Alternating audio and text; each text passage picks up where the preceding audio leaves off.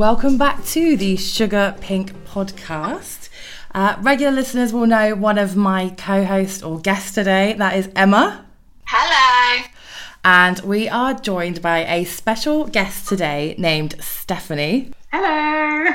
Now, if any of you are fans of reality TV or Channel 4 shows, then you may know Stephanie. So, I am, uh, I'd say, a bit of a fan of yours from what I know on TV, at least, anyway. Oh.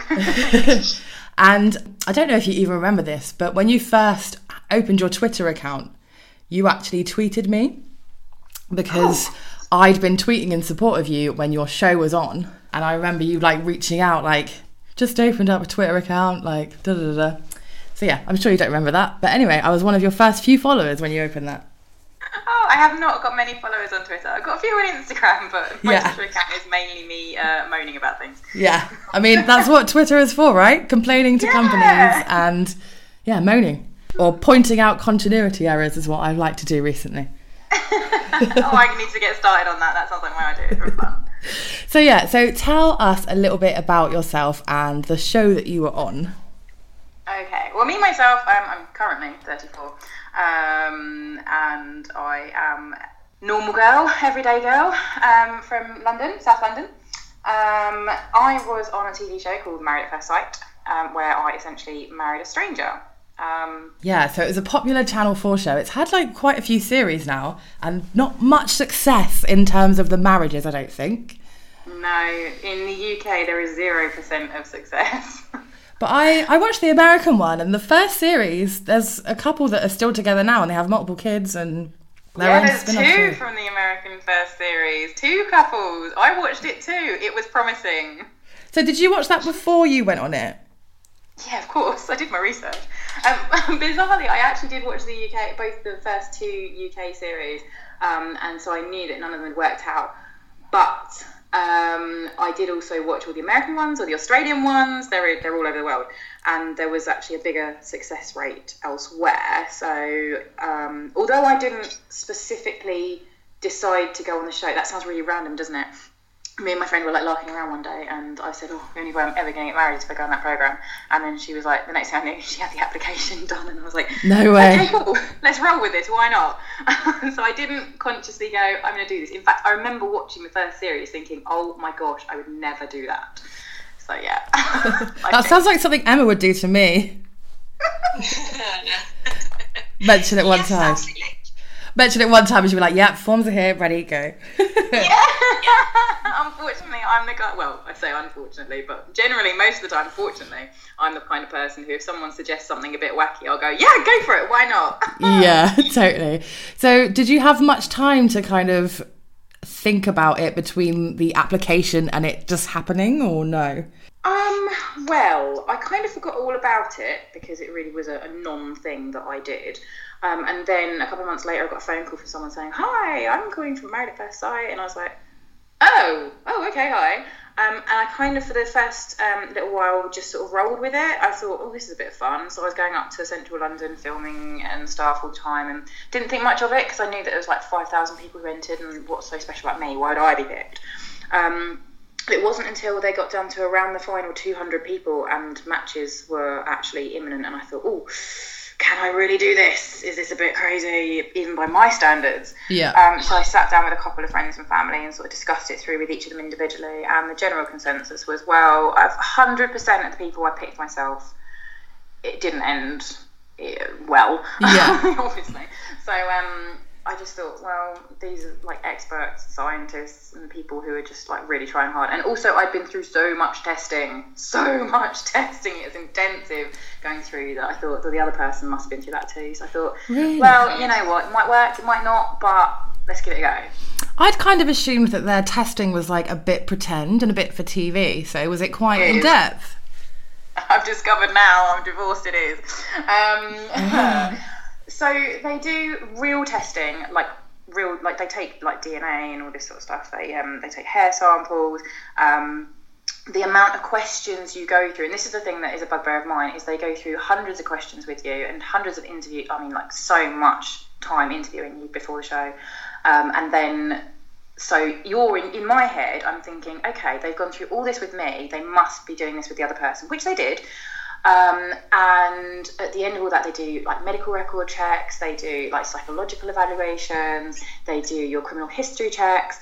Um, and then I kind of thought, okay, they've gone through all that, they must be essentially doing a compatibility test, which is fine.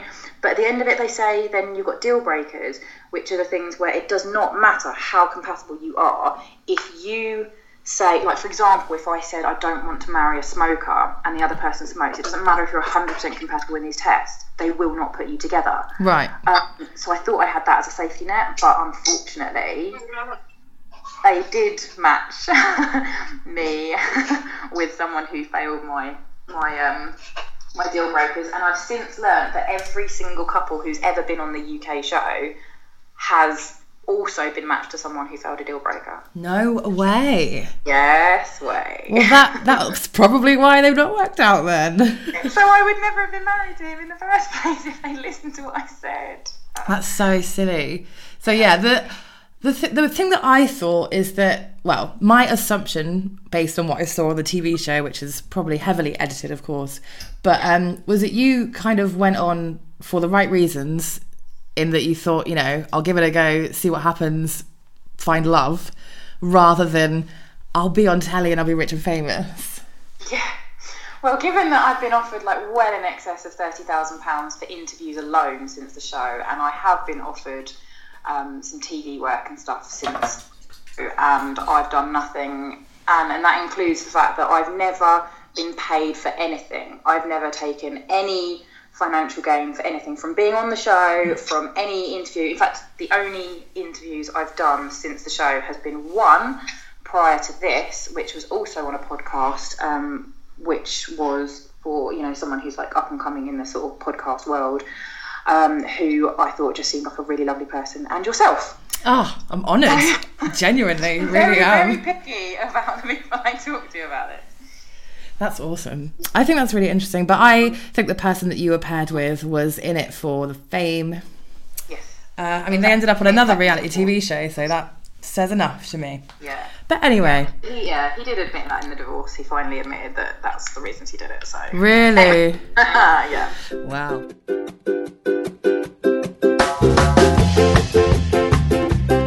So anyway, back to the main thing of my podcast and the main thing of my everyday life, and that is food.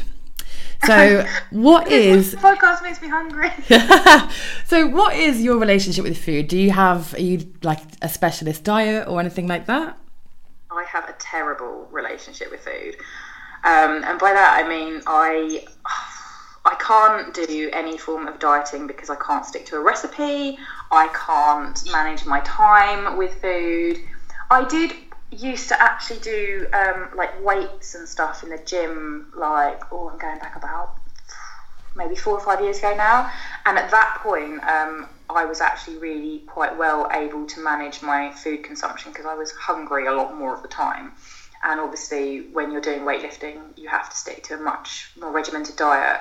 But even that was about a year of my life that I stuck to a good diet.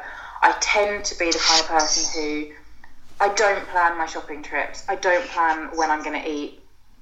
Um, I like eating out a lot. And also, and this is the worst thing, I don't tend to get started with food preparation until I'm already hungry. Yeah. And by that point, it's like, feed me now, something quick. I'm not, I'm not adverse to chicken nuggets and chips. I'm so strange. I'm so sorry. So what would be like your go-to meal then to grab and eat on the go? Anything I can shove in the oven and it's ready in 20 minutes. Nice. I'm judging myself, don't worry. There's no judgment here. This is a judgment-free zone for sure.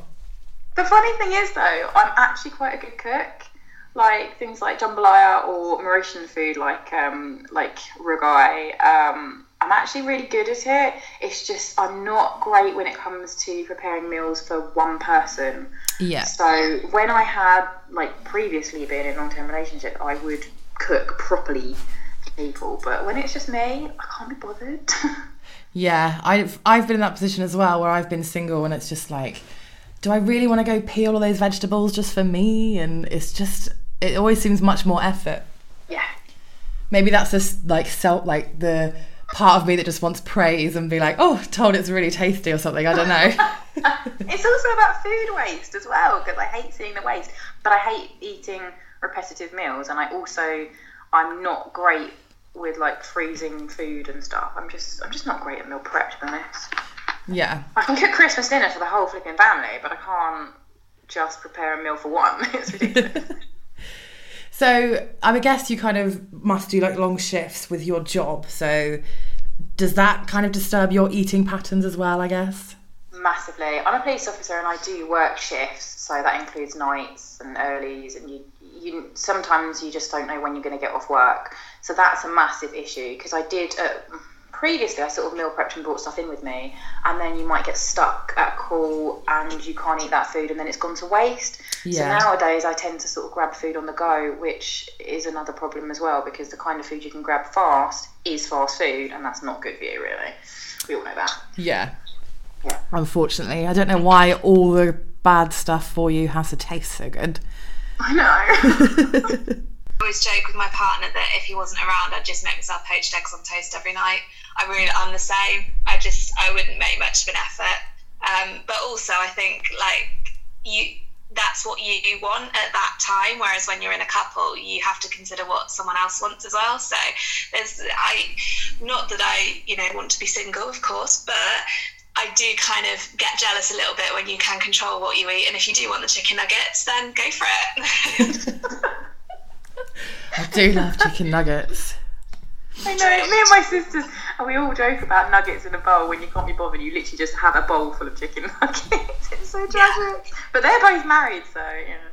One of my like favorite like dirty meals to have is chicken nuggets with Aunt Bessie's Yorkshire puddings and gravy. what? Oh god! It is the best. Don't knock it until you've tried it. I'll, I'll give it a go. I'll give anything a go. Clearly, um, yeah. Solves everything. That, especially if you're hungover or something. I so, don't actually drink alcohol, so I don't get hangovers. Oh, nice. Sorry, Emma. I was just gonna say I'll eat anything when I'm hungover, as long as someone brings it to me and I don't have to go and get it. if I really was rich and famous, I'd so get myself a, a an in-house cook. Yeah, I think I would too, but then because I like cooking, I'd be like, no, you're not doing it my way. Look, come here, I'll show you how to do it. Just a control freak in the kitchen. My boyfriend no, pretty much can't enter. Me food, I'm happy. Yeah. so have you ever like been a veggie or vegan or tried going on any other diet plan like that?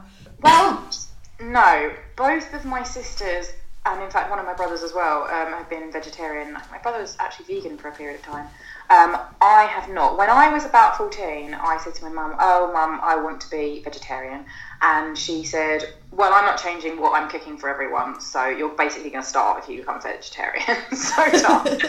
like, uh, okay, uh, maybe not. Um, but other than that, I did actually, in fact, this used to get me into a bit of trouble in a past relationship, was I have a thing about I don't like touching meat, which sounds weird that I'm okay to put it in my mouth, I know. But um, I don't I don't like preparing meat. So when I do cook like proper meals and stuff at home, they tend to be vegetarian. Not to the point where I will check the ingredients to make sure you know there's no animal derivatives or whatever.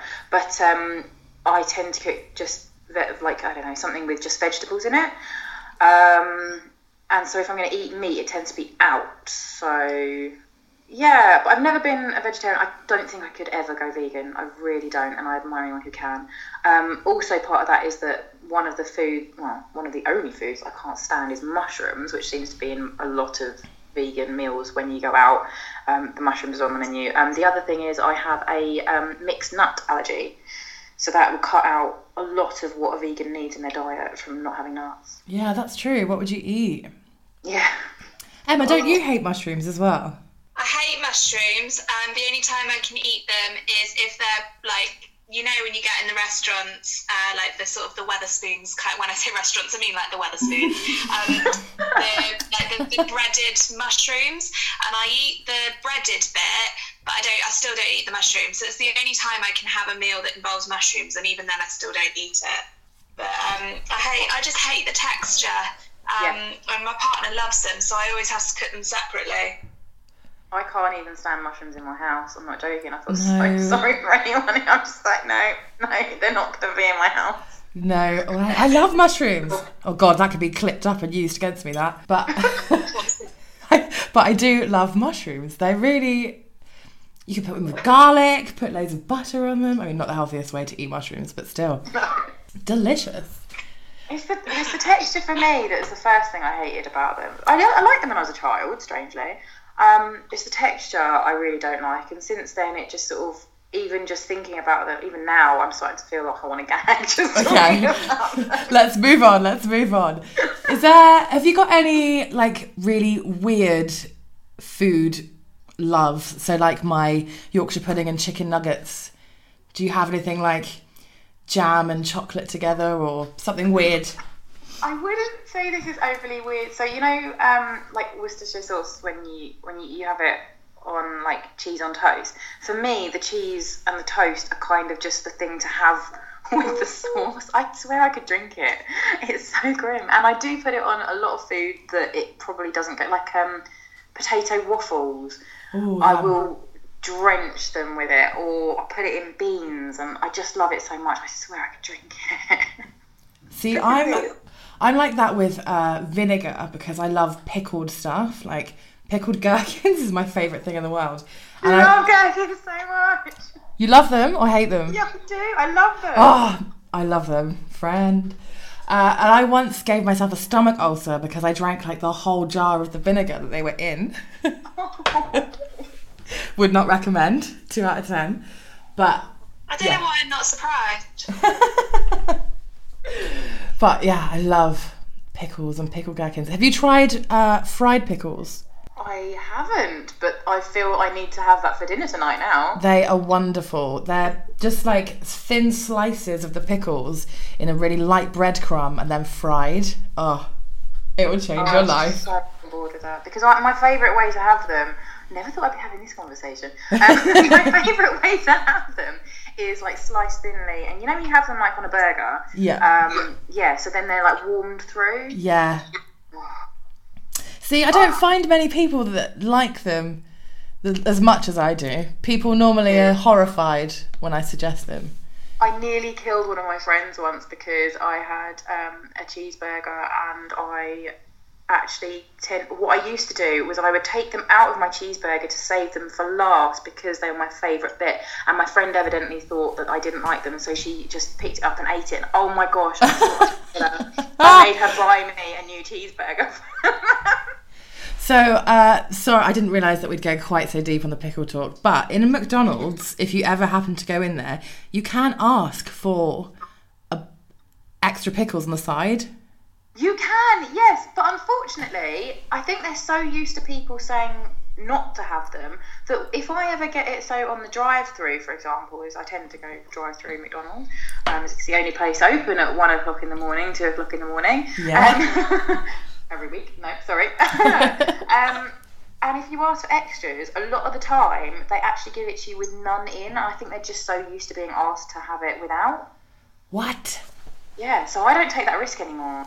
See, my boyfriend always has the cheeseburger without, and I'm like, can you ask them to put it in mine? and he's like, no, too complicated, not asking that.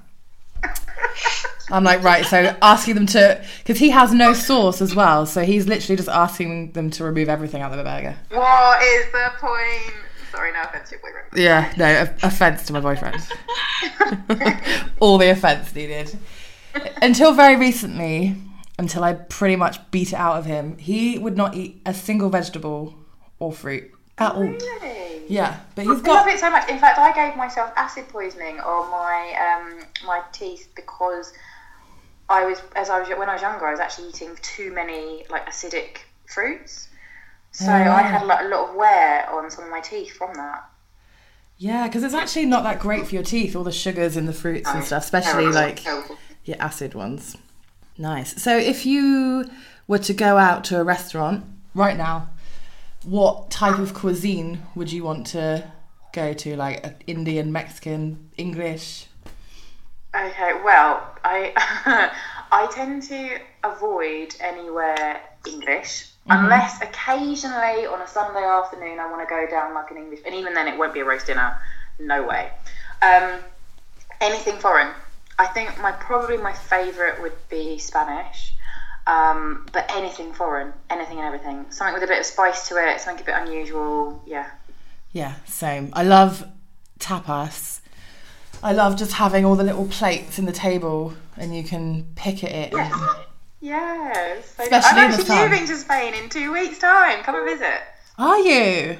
Yeah. No way. Yeah, I'm taking a career break and going out there for at least a year. Oh, incredible. Yeah, I'll be there. Need a holiday. About. I've got a spare room. There's room for both of you. Yes. Whereabouts? Whereabouts? Don't worry, I'm, I'm all I'm all set. My uncle's got an apartment, so uh, don't don't you worry about me. Oh, nice. We'll have a meet up. Whereabouts in Spain? Is it like the hot bit? I was going to say. no, you're right. There are parts of Spain that are really cold, um, contrary to popular belief. Um, it's in the southeast. Um, it's in the region of Alicante, but it's the very, very south. It's right on the border with Murcia. That's amazing. I want to see some uh, tapas pictures on your Instagram. Oh, I don't know if I've ever posted f- food pictures on Instagram. I will start doing that just for you. Yes. Is it anywhere near Catral? yes. That's That's where that's where my uncle's apartment is, and we're staying there in December. So we'll uh, we'll meet up for some tapas. Oh, yes. definitely. Just be warned, it is cold in December. Just be like being in England. Oh, no, not quite. In fact, really weirdly, I think it's actually colder inside the apartments in Spain in the winter than it is in the summer because they're so specifically built to make you cool. Yeah. And winter is so short there. It's like two months where you're freezing cold and then it's like, oh, I'm warm again. so we just uh, we just mentioned Instagram there. Yeah. Did you have your Instagram before you went on the telly, or No. after? I've never been a social media person. I did for a period of time have an Instagram account where I literally just posted holiday photos. That was it. There was never even a picture of me on there. Um, I actually had no social media. Well, no, actually, I did used to have Facebook, but then I got bored of it because it just seemed, I I don't know, Facebook just became not fun anymore. Um, so I got rid of that ages ago. I had no intention whatsoever of actually being known after the show. So I had I made sure my privacy settings and what I did have were very very tight, even though there's no pictures of me, me on there anyway. Um, it actually was quite a few months after the show when, um, well, basically when my ex went on a certain TV program and I was basically being hounded by the press again. Um, and it got to the point where I thought, you know what, if the press are so hell bent on getting me to speak to them because they all wanted the exclusive, so they would just literally be like hounding me in every way, shape, and form. And I was like, things were going out in the press where they were trying to get um, friends of mine, like offering, like, oh, if you know any of her personal details, if you know her phone number, where she lives, her email address, anything, anything, even my surname at that point wasn't known, um, then give us a call. And like, oh, there was a girl who I went to school with who was offered a thousand pounds just to give my details, and I'm so lucky to say that nobody ever has, which I Wow. think is massive testament to the people that I know. Like, well done to them because that's a lot of money. That's Um, insane. Yeah, just my details. I mean, I could have not even answered the phone. Let's So- wait. yeah. No, just a quick, just a quick FYI. I'd sell you out for about hundred quid. Oh. Fi- I'd sell you out for 50. Fiver even. Depends how skint I was. That's so crazy though. Yeah, so eventually I just decided, right, I've had enough of this, and also the stuff that's being printed about me, like they had free reign to write anything because I refused to speak to them, and then there was the the issues with like I just eventually I just thought, you know what, I'm so sick to death of this. I'm not going to sell my story because that for me is just not something that I will do. So I opened up the Instagram account with the purpose of putting my side of the story across. Then it would no longer be an exclusive, so everyone would just like get over it. Um, and then I thought I'd leave it there for a couple of weeks. It'd probably spread, spread around a bit, and then I'd just take the account back down again. But actually, I put the account up, and I had so many people. I mean, I had like, oh gosh, I don't even know, like well over a thousand messages that took me absolutely ages to get through from people saying, I've been through such a hard time recently, and seeing your story and seeing how you stood up to it has made me think it's okay, I can cope with this too. And that's the kind of part of it that I then thought, actually, yeah, I will keep it up because, and it's no longer about Married at First Sight. It's nothing to do with that anymore. It's just about me, my friends laughing about, and basically women sticking up for women. Yeah, totally. Uh, which is what we are all for. That's why I loved you on the show and after because at least to me you came across as a strong ass woman and you you're you didn't take it like how a lot of women probably would have. And I just think you remained dignified throughout. I mean, like you just said as well, you were offered thousands of pounds to sell your story and all of this, but what's the need if you're not trying to kind of further your reality TV career, shall we say? Yeah. I mean, a lot of people to this day, and some people, unfortunately, are people that I actually know personally, who still believe that me buying my place in Spain, I did it out of the money I earned from the show. And I can't stress enough no, it's nothing to do with that. I've earned my own money over the years. I bought my. Everyone always thinks this. Oh, you're 34 and you've got a place in London and a place in Spain. Oh, did you get that out of the divorce money? Did you earn that from the money you got on TV? Did you, you know, was that handed down through family? No, I worked my bottom off my whole life since I was 12 years old with my first paper round. I've always saved a third of the money I've earned. I've always saved. And so, no, this is my own hard graft that got me where I am today. And there's a lot of stuff in the press saying about how, oh, this Cinderella story, how this poor girl married a millionaire and now she's also. No, it's nothing to do with that. I spent more money in our relationship than he did. And just for the record, he's not a millionaire anyway. But, um, I, but, but at least I've worked for every penny I've got. That's so frustrating. I a lot. I'm finding nowadays a lot of the time people are mistaking hard work with privilege or yes. being lucky. And don't get me wrong there'll be a lot of people that that's happened to but there's a lot of people at the same time that have just worked so hard this their whole lives. Yeah. Yeah. Oh it's just because i think it's even more for women. If, if there was a 34 year old man with a place in london and a place in spain i don't think they question it as much. Yeah well look at your ex-husband everyone mentioned that he was a millionaire, but not in a negative way. Not how did he get his money. It's definitely a bit of a difference between men and women, isn't there? Massively. Especially in the media. So I guess you were kind of lucky in the sense where you didn't have your social medias open at the time the show was on. Yes. Because you didn't have to deal with the trolls that come with everything ever. Yeah. I mean, Emma and I back in God, it's back in January. I can't believe that. But back in January, we are on our like local TV here, um, yeah. talking about something to do with the podcast and the blog, I think. And I got loads of trolls like attacking me afterwards, and I was just like, I was just on our local Devon news, like who cares? And we're just sending hate and we're saying that I was ugly and da da da da da, and it's just horrible. And another thing recently, I uh, I tweeted a really innocent tweet about Love Island um, before it started. I just said about the lack of body diversity. Yeah. Or I said I don't because they promised that there was going to be more body diversity this year. So I said I don't see much in the way of body diversity. That tweet got taken and added to a Twitter moment, which is basically like a highlight reel of tweets. And then for like the 48 hours afterwards, I just got a barrage of abuse saying, well, why would why would a fat person be on TV? No one's going to love them. And if they are on Love Island and the fat person was there, they'd just be left to the end because no one would fancy them and all this stuff. Okay. It was horrendous. Horrendous. I've never seen anything like it. Just for me saying, I don't see much in the way of body diversity, which there wasn't. There was nobody above like a size 12. Yeah, I. Do you know what? That's one of the things. A lot of people. Well, even last weekend, I was out last weekend, and um, quite a few people were like, "Oh my god, I recognise you! You're from Love Island." And I'm like, "No, I'm really not." But I kind of take it as a compliment because I'm way too old to be on Love Island, and I have no abs. Um, but yeah, it's, it, I just find like I find that kind of thing of it. It, it is. I do agree with you completely.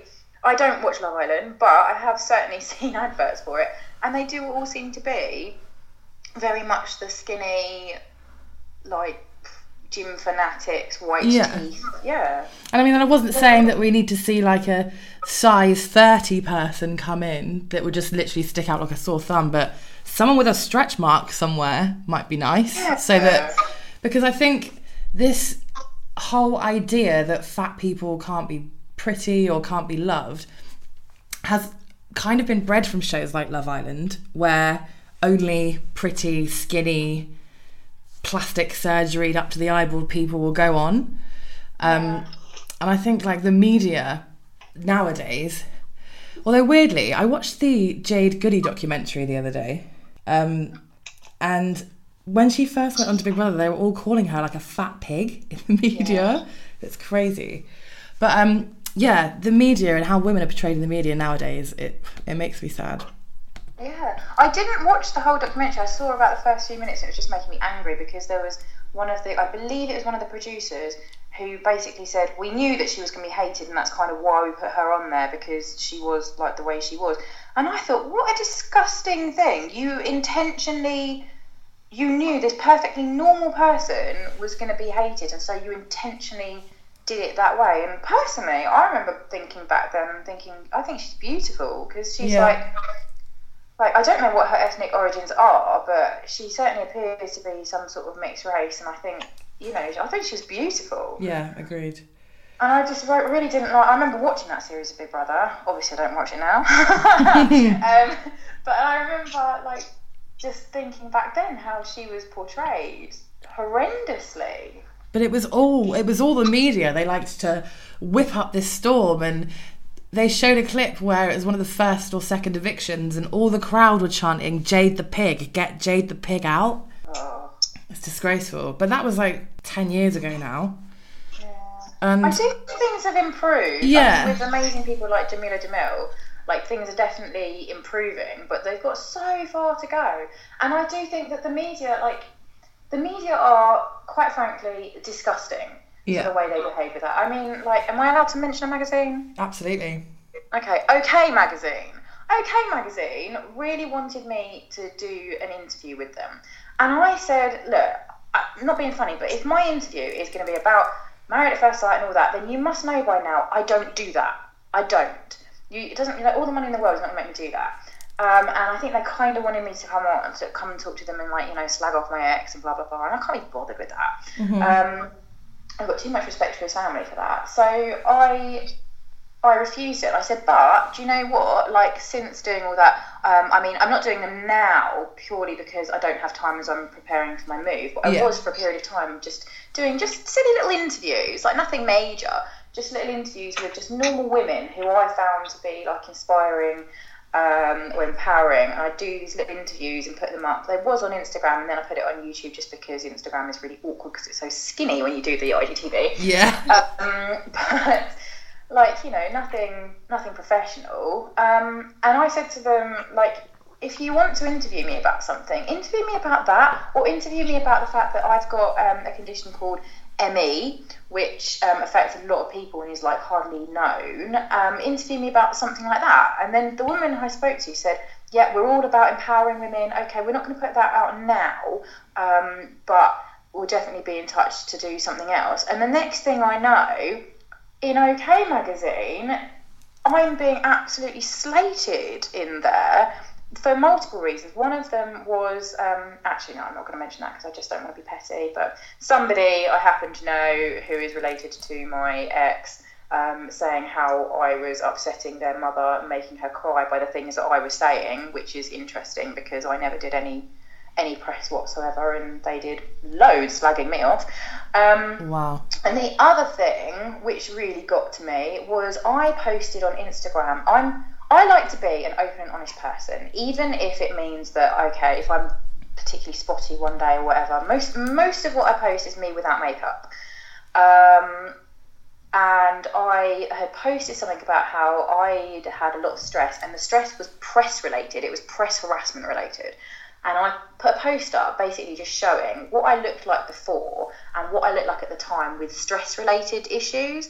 Um, so it had pictures of me that I'd lost a lot of weight, and I my skin had got really like my skin was terrible, um, and my nails were like just falling off. And um, and I was on my way to a counselling session. And I thought I'm going to share this with people because people get stressed. Uh-huh. And I wanted to share it, so I shared it. And the next thing I know, I'm in well, not just OK Magazine. I'm in all the. I remember. But but OK Magazine, who just what two weeks before said how we, oh we're all about empowering women and we really want to feature you because of that.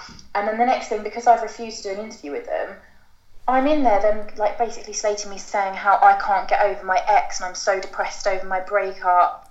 I was like, no, I wasn't depressed over my breakup. I was depressed over you people ha- harassing me. over That's so disgusting. That's Yeah, so absolutely I, I, awful. I bawled them right out and wrote all over Instagram about what they'd done.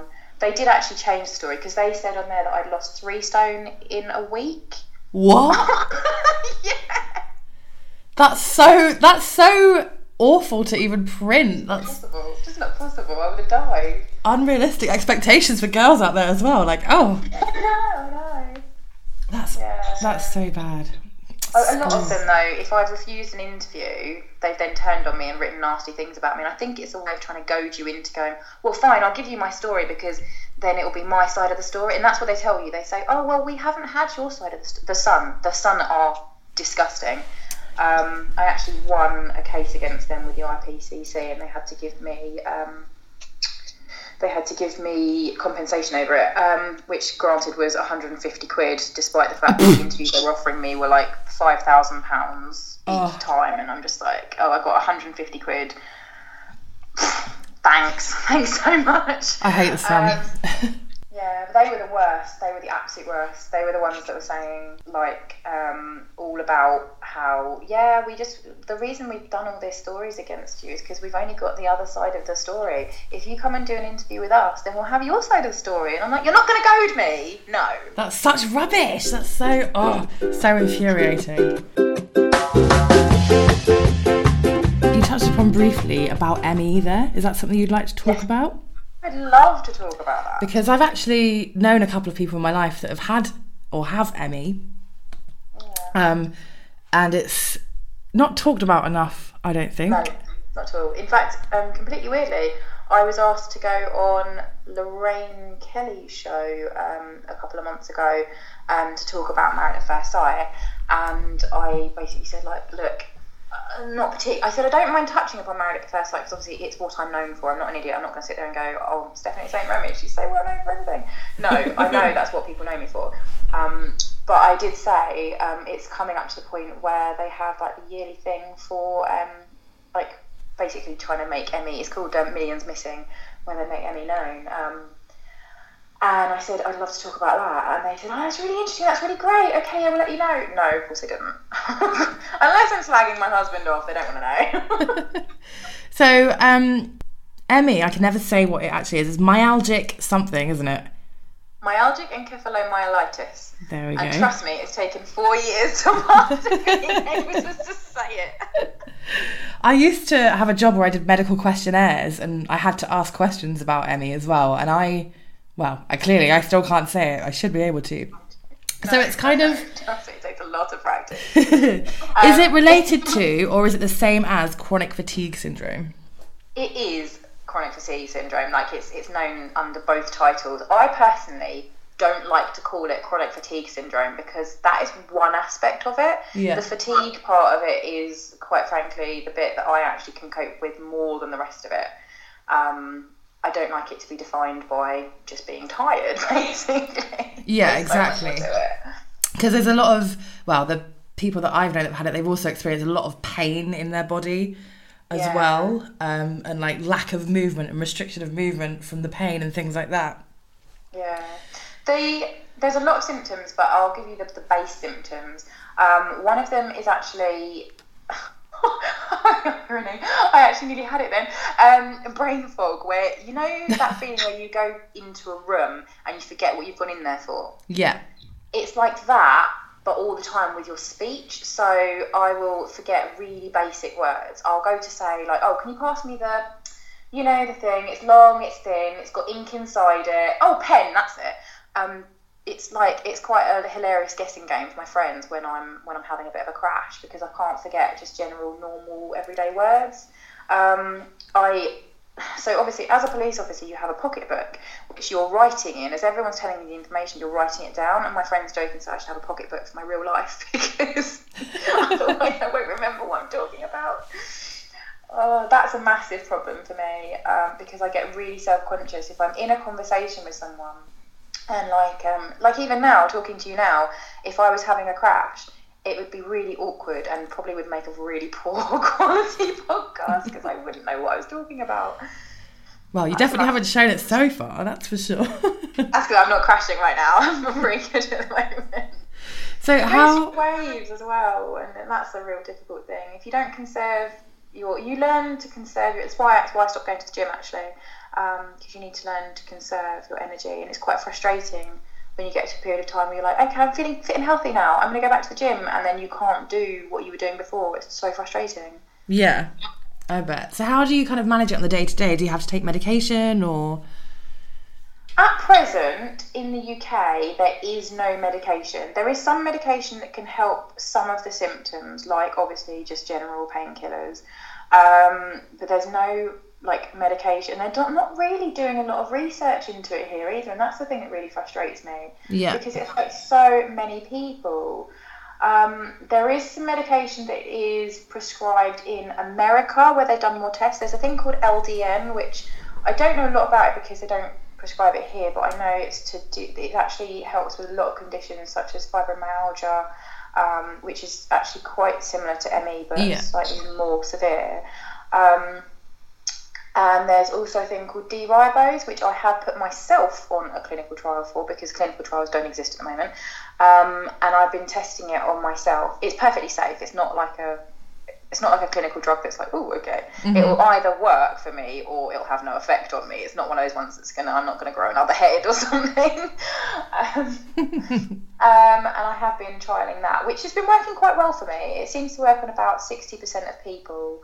Um, and so I love it. I think for me that is massively beneficial, but it just means you've got to take this. It's like um, a sugar replacement. So in your muscles, you have like this type of sugar, but you can't imagine it as sugar you eat. It's a totally different type of sugar. Um, and in someone like in a normal person, um, they will replenish um, with every like 10 heartbeats, I think they say, which is so let's say every 10 seconds they'll replenish what they've lost. Whereas with someone in with ME, it doesn't replenish for like up to a minute, which means that your energy levels, your muscular energy levels, are just decreasing constantly. So if you try and replace your sugar intake with this D-ribose and you take I can't remember exactly how much you take, but it's a lot. um, and so, like, I mean, I'm terrible. I have two sugars in my tea. I know that's disgusting, but I can't. I can't. I'd rather quit tea than quit sugar in my tea. but if you replace, if you replace the sugar with this D-ribose, so you have like um, a couple of these little spoonfuls in the morning, a couple at lunch, and a couple in the evening, um, and it really, really does help. I used to go through phases where um, at night I would get restless leg syndrome, which means you get a terrible quality of sleep because you're constantly moving. Um, but then I the muscles in my leg felt like they weren't there. They felt like they were empty. And since taking D-ribose, I don't feel that at all. Wow. Like, at all. I still get the brain fog. I can't, like, you know, I can't do. I have to do karaoke because I can't remember the words off by heart to anything anymore. And I used to be in a band, so I used to, but now I can't remember anything. See, I can't do that anyway, and I don't have ME. So. it's like when you do that dad singing, isn't it? Yeah, and I make up my own words a lot of the time. Yeah. so, how long ago were you diagnosed with ME? Um, I was diagnosed four years ago, um, and I think I was quite lucky in my diagnosis because a lot of people wait years. I had been travelling, um, and when I came back, um, I've been around like Southeast Asia, so Thailand, Vietnam, Cambodia, and when I came back, I went through about four months where I just kept feeling really poorly, like I kept feeling like I had the flu, but then it would just start to get better. So the point of thinking, oh, I'm going to go to the doctor, I really don't feel well, it'd be like, oh, okay, now I feel better now. And that went on for about four months. Eventually, um, it was actually forgetting words to songs that my friends were like, hang on, you're singing along and you're getting the words wrong. That's weird for you. You need to go to the doctor. Isn't that Weird. That's the thing my friends noticed. I need to go to the doctor. Wow. so I went to the doctor and I was having terrible leg cramps, like to the point where one one of my friends, bless her, I was in tears in my locker room at work and because I was in so much pain and she had to like massage the cramp out of my legs for me before I could even start work. And um, I'd noticed that I'd been sleeping a lot. Like I'd sleep for 16 hours straight on my days off and still didn't feel better. Wow. Um, so I went to my doctor. He ran loads and loads of tests. He said, "Oh, you're 30 years old. If you were coming to me at the age of 50, I'd say it was normal, but you're 30, so there's something wrong." He ran loads of tests. Um, none of them came back with anything of concern. He worried if it wondered, sorry, he wondered if it was, um, oh gosh, I'm doing it now. What's that thing you get from the sun? Oh, sunstroke. No, it's something that you need from the sun. D. Oh, vitamin D. Vitamin D. Thank you. Okay. Good example there, everyone. Sorry. Um, yeah, so he thought it might be vitamin D, but it wasn't. Um, so he then basically eventually said to me, "Oh, I think you need to do more exercise. Go away and exercise and come back to me in three months." And I was like, "But one of the main things I've come to him with is that I'm, I do weightlifting." I'm not shy of a gym. I was gym obsessed. I loved it. It's the one and only like form of exercise I've ever really, really loved and stuck to, and I had great physique because of it. And yet I'd get into the gym, do a warm up, and I couldn't do more than that. I'd be that's me done in. I couldn't do any more. So him No telling way. me, "Oh, you're unfit and you need to do more exercise," it doesn't compute. It doesn't make sense. Um, and I actually um, one day there was so I someone's motorbike was in no moped sorry was in a river and um, I basically helped to get it out of the river um, pulled it up the riverbank and then and that was fine. And then I was as I was walking away I suddenly just went a bit weird and I collapsed. Um, and they had to call an ambulance and I went my temperature went down to like 34 degrees and I was verging Oh, hypothermic and it was like proper emergency stuff. Um, and I remember the paramedic sitting there, and as he was talking to me, and I was trying to talk back, he said that my speech. He said, he said, you know, don't worry, you haven't had a stroke, but your speech pattern sounds like you've had a stroke. Like what's, like I couldn't. I was slurring very, very badly, and I was very, very slow to speak. And he turns to a friend of mine and says, like, does she normally speak like this? He says, no, she normally speaks very well. Um, and so they were really concerned. So they got me to the hospital. Um, when I started to come round, um, speaking to the A and E doctor, um, I had, he said, "Have you been feeling poorly lately? Any chance you could be pregnant?" And gosh, if I'd have had a pound for every time I've heard someone go, "Oh, you must be pregnant," I was like, "No, I'm not pregnant. There's something wrong." Um, so when I told him the symptoms, he said, "Well, I know exactly what's wrong with you. I know exactly what's wrong with you. You either got ME, MS, or fibromyalgia. It's one of the three. I'm going to refer you back to a doctor." Um, so I'm actually really lucky that I collapsed that day because had I not, I would have been struggling to get a diagno- diagnosis for a lot longer. Yeah. Um, but thankfully, I just had this young A and E doctor um, who just twigged straight away and gave the options to my GP, who then looked at it and went, "Oh yeah, okay, now we can test it." And then then it was it was ME. Yeah, because I know a lot of people struggle perhaps with a diagnosis. There's, Yeah, I found, uh, especially a good few years ago, there seemed to be a bit of a, I don't know what the word is now. God, I've got it now too. No, there seemed to be like a bit of a, a thing around fibro, not fibro, I think it was like chronic fatigue, but it was kind of more called chronic fatigue syndrome, where a lot of people, like it was hard to diagnose and kind of prove if that's Yes. the thing. So people may have perhaps abused that fact or things like that. Because I've heard people in the past say, like, oh, chronic fatigue syndrome, I'll have a Red Bull or something like that. uh, go and have a it's- coffee. It's really, it's really not like that. It's not possible to just have a coffee and sort yourself out, is it at all? Not at all. Not at all. Um, I think the best way I've ever managed to like explain it to someone is imagine that you have a scientist with you and they're like putting doing tests on you and every time you fall asleep they wake you up Yeah. and they do that for a week to the point you're so exhausted then you have to go and carry a sumo wrestler around with you that is how tired you feel. It's not tired, it's exhaustion. You can't lift your own body weight. I actually, um, I mean, this is kind of by the point now, as I've shaved my head now, but um, I got to the point where I would have to decide between do I have a shower, do I wash my hair, or do I tidy my house? Because I can only do one of the three. And it got to the point where my hair was just so disgustingly greasy because I just couldn't have the energy to wash my hair and like blow dry it and style it or whatever. So I cut my hair quite short, just into a little bob to make that a bit easier. And I, I hired a cleaner because I just couldn't. I, I just I don't want to go out and smell every day. So No. like, I can't decide between the three. I can't. Yeah, it's that hard. It's, it's so hard. So do you think now that you've got better at managing it yourself, so like you just said, by getting the cleaner to do the cleaning so that you conserve your energy and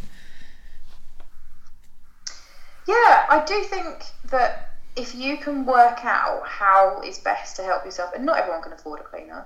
Um, I think I'm quite, you know, lucky in a sense. I mean, she comes once a week, but you know, not, not like every day cleaning up after me. um, she's a live-in cleaner. Uh, the staff, no. um, I think if you can work out, because this is the other thing, is that yeah, I used to be gym obsessed, and now um, there's much more low key things I enjoy. Like I love writing.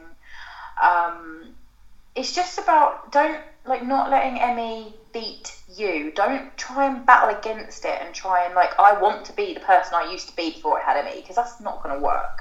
Mm-hmm. You just have to work out who you are now and work out what's best for you now and get new hobbies and interests and stuff. Like, I never used to watch TV, and now it's like I will chow down a whole series when I'm having a bit of a crash. I won't go out, I just chow down Netflix. what are you watching at the moment?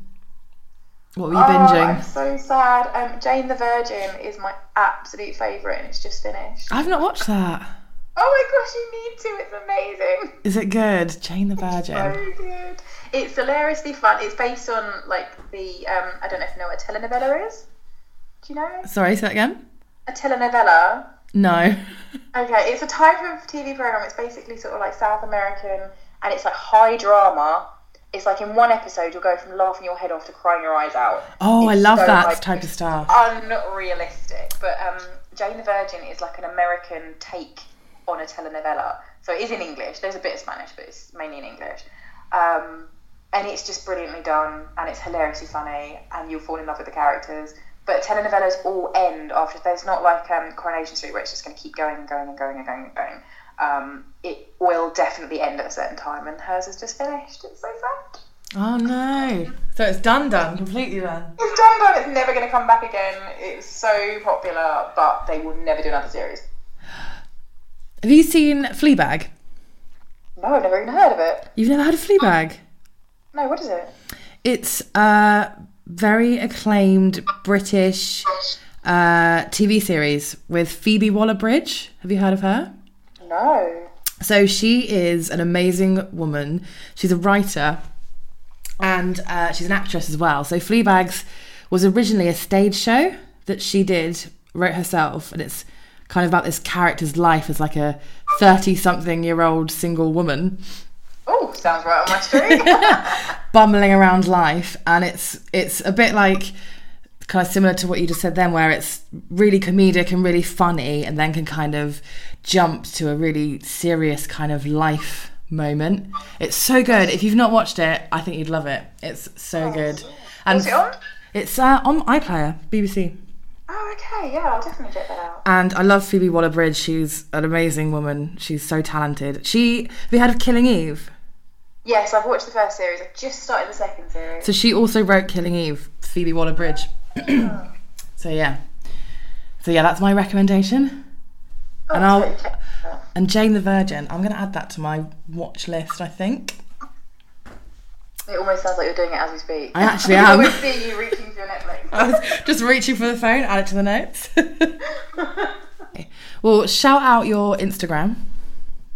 Or Ah, it's yeah, it is. Oh, it's my name. it's at Stephanie underscore Saint Remy.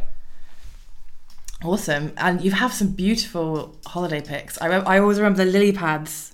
Oh, in Mauritius. Yeah. Oh my god, have you ever been to Mauritius? No, I haven't, but I've seen I've always wanted to see those lily pads. Oh, you need to go to Mauritius and go to Pamplemousse Gardens. It's just amazing. I'm a half Mauritian. Oh Um, wow.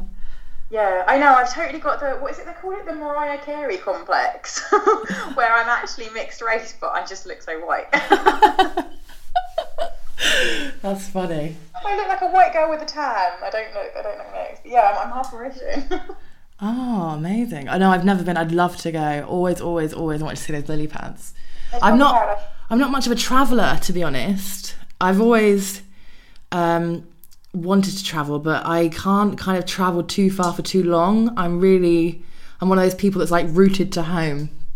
Oh, I'm the opposite. I'm so nomadic. Really. I, I, years ago, I moved. I within 24 hours. This, oh, this just describes my personality in a nutshell. Really, this is how I end up marrying a stranger on national television. I heard about a job going in Dubai. I applied for it. Literally 24 hours later, I had the interview. Um, so from the moment I heard about the job to the moment I left the country, moved to a country I've never been to before on my own, at the age of 22, was five days. wow. Yeah. I know. Five days. I know. So yeah, me marrying a stranger doesn't sound so crazy when you think about these things. Yeah, it does sound a bit like you, to be honest. Yeah. Yeah. Oh, Steph just done something crazy and wacky. Oh, go on then. Okay. I'm moving to Spain now, but at least I'm prepared for that one. I'm so excited for you. That's going to be amazing. I'm studying Spanish now, so it's just with a view of getting fluent. So, How yeah. far? How Yeah, far through are you? Are you studying like proper studying or doing one of those app things? Probably so I have classes. So at the moment, I go to classes once a week, which I Oh, have wow. been doing for the past few. Well, it was once a month initial initially, and now it's once a week. Um, and I'm at the point now where I can go to my place in Spain and I can not speak English at all for the few days I'm there. But at the same time, I'm not fluent. I will have points where I'm like, I don't understand what anyone is saying whatsoever right now. So that's kind of why I'm taking. I'm so fortunate actually to be able to take a career break and go. I will be working once like, when I'm there, but probably like a barger or something. I don't know. Yeah. Just something to you know pay the bills. Um, also, I don't want to get in the habit of going like lounging by the pool and then being like, I don't want to get back to work. Yeah, you'll never come back. Yeah. But no, I'm very nomadic. I tend to go away a lot. Um, that's one of the things actually that I felt that kind of going through that period of time where um, I was struggling with all like you know married at first sight and the press like that came along with that um, kind of took away from me was I lost my confidence to do that. So now I've got it back. I am going to go for it. Yes, I'm so pleased for you. It'll be amazing. I look forward to seeing the updates on Instagram, especially the tapas photos. Especially you. and I'll see you out there for tapas. yeah, definitely. I just I just wanted to say before I go, um, Steph, I saw something. It wasn't about you. It was about um, someone else in Love Island. And in the comments of the DM uh, of Daily Mail, which is a place I love to frequent, um, someone said um, that they were letting a moment uh, in a TV show that lasted uh, a week define their entire life. And when you were talking about your experience, um, it was so. Uh, obvious that you did the complete opposite, and I really admire you for that. You didn't let that show define your life. You are still a badass woman who has a full time job, who is earning and saving her money, who is remaining dignified, doing you. And I just wanted to say that I admire that, and it, it was really good to hear from you. So thank you. Aw. I'll see you in Spain, tapas. yeah, tapas in Spain. But thank you so, so much for your time and coming on and doing this. Uh, you've been amazing. Thank you. and You're an also, I must say, your story is pretty inspiring. Like, just going, oh, well, okay, I'm going to try this, this new diet. And then the next thing you know, you're just like, oh, okay, and I've got a website, and I've got this and that. And it's like, it's amazing. Oh, thank you. but yeah, keep in touch. You're amazing and have the best time in Spain. Thank you never to meet this miserable poor on the grave.